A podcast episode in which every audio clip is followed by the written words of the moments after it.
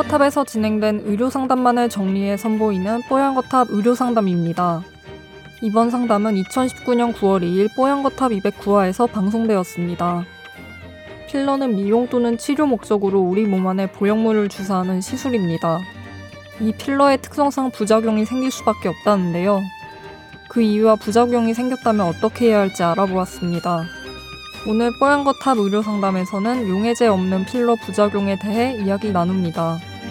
뽀얀거탑에 사연을 보내주세요. 건강 상담해드립니다. tower 타워 골뱅이 sbs.co.kr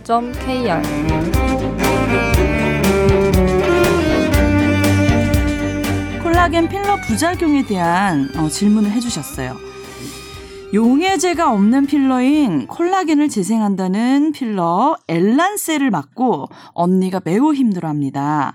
상담 때는 실장님이 아주 안전하고 본인은 이 필러의 부작용을 들어본 적이 없다. 프리미엄 필러다. 이런 얘기만 했지. 녹이는 용해제가 없다는 얘기는 해주지 않았다고요. 언니는 여러 불편감으로 항생제를 먹었고 4년이나 되는 지속 기간 중에 어떤 문제가 생길지 몰라서 너무나 불안해합니다. 네이버에서 안티 성형이나 가슴 아픈 사람들 같은 카페 검색을 해보면 지속 보증 기간에 혹, 혹은 이후에 갑자기 커지고 딱딱해졌다. 절대 안 없어진다. 이런 글들이 종종 있더라고요. 그래서 좀 용해지 없는 콜라겐 필러의 필러의 피해에 대해서 좀 알려주세요 하셨어요.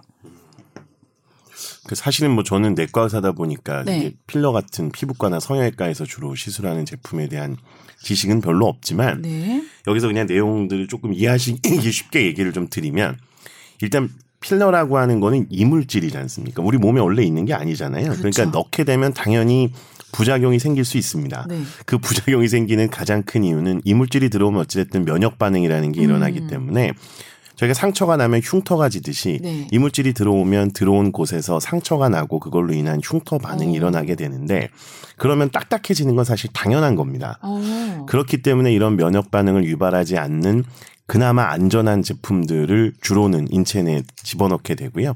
안전성 평가 같은 것들을 하지 않으면 이런 제품들은 사실 시판이 될 수가 없고 의료용으로 사용될 수도 없습니다. 그래서 제가 생각하기에는 이제 기자님은 별로 안 좋아하실 수 있지만 식품의약품안전청이라고 하는 안전처에서 네. 이런 의료기기라든지 의약품에 대한 안전 관리 요원으로 제가 또 일을 하고 있는데 네. 대부분은 이러한 제품들은 말씀드렸던 이렇게 부작용에 대한 것들을 검증을 음. 다 하고서 사실은 나오게 되기 때문에 네. 안전한 것들이 대부분이긴 합니다. 네. 근데 이제 여기서 이야기하는 이 제품에 대한 부분을 실제로 사용을 해보진 않아서 제가 다 말씀드리기는 어렵겠지만 네. 지금 말씀하셨던 불편감이라든지 뭐 갑자기 딱딱해진다든지 음. 이런 것들은 어쨌든 아무리 면역 반응을 줄이고 없앨 수 있다고 하더라도 일부는 남아있기 때문에 들어온 곳 주변으로 해서 피부가 유착이 되거나 붓거나 음. 아니면 거기서 섬유화 과정 같은 게 생기면서 조금 이렇게 음. 부작용이 생길 가능성이 있기는 있고요. 네. 대부분은 그런 게 시간이 지나면서 좋아지기 때문에 별다른 문제가 안 생기긴 합니다만 제가 알기로 이 제품도 한 4년 정도가 지나면 자연적으로 이렇게 좀 없어지는 걸로 알고 있거든요. 네. 그래서 대부분은 시간이 지나면서 좋아질 가능성이 높습니다만 음. 이런 불안한 분들이 있다 그러면 이건 식약처라든지 보건복지부 같은 데서 안전성 평가 같은 것들을 해야 될 것 같고요. 똑같은 개념으로 요즘에 막 이슈가 되고 있는 유방 보형물 같은 것도 네. 거의 같은 개념에서 생각할 수 있지 않을까 싶습니다. 그래서 큰 문제는 없을 거라고 보여지지만 어쨌든 인체에 삽입하거나 주입하는 약물 혹은 의료기기는 안전성에 대한 부분들을 100% 장담할 수는 없기 때문에 일정 부분의 위험성이 있다라는 걸 인지하고 시술을 하셔야 되고 음. 병원이나 환자분들 모두 그 시술 이후에 책임을 좀 지고 관리하는 차원에서는 정기적으로 이러한 그 시술을 받으신 분들이 문제가 생기는지에 대해서 병원에서도 그렇고 환자분들도 그렇고 나아가서는 식품의약품안전처와 같은 곳에서도 관리나 추적 관찰을 해야 되지 않을까 싶습니다. 일단 몸에 들어오는 게 작용 시간이 길어지면 길어질수록 편하기는 하지만 부작용이 발생할 확률도 높아지고요. 부작용이 생겼을 때 그거에 대처할 수 있는 방법도 별로 없습니다.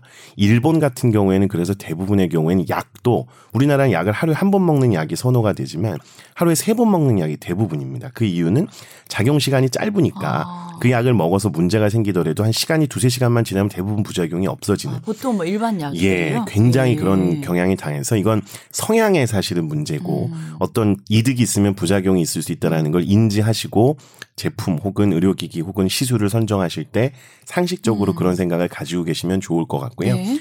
두 번째는 여기에 언급되어 있는 불편감이라고 하는 부분 그리고 여기서 항생제를 드셨다 그랬는데 네. 이런 이물질 인체 내에 주입을 하게 되면 문제 생기는 게 크게 두 가지거든요.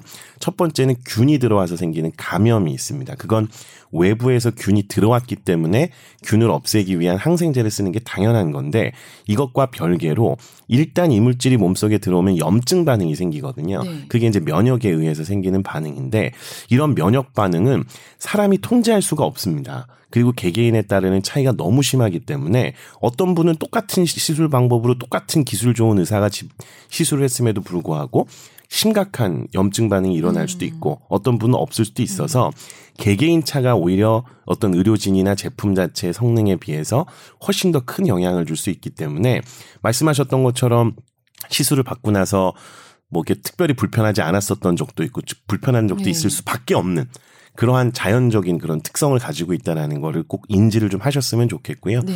결론적으로는 시술 자체는 절대적으로 100% 안전할 수는 없고 음.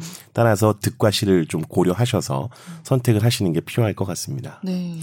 어쨌든 걱정을 많이 하고 계신데 좀 절대 이게 안 없어진다 뭐 이런 극단적인 글 보시면서 불안해하지 마시고 시간이 좀 지나기를 기다려 보시면 좋을 것 같습니다.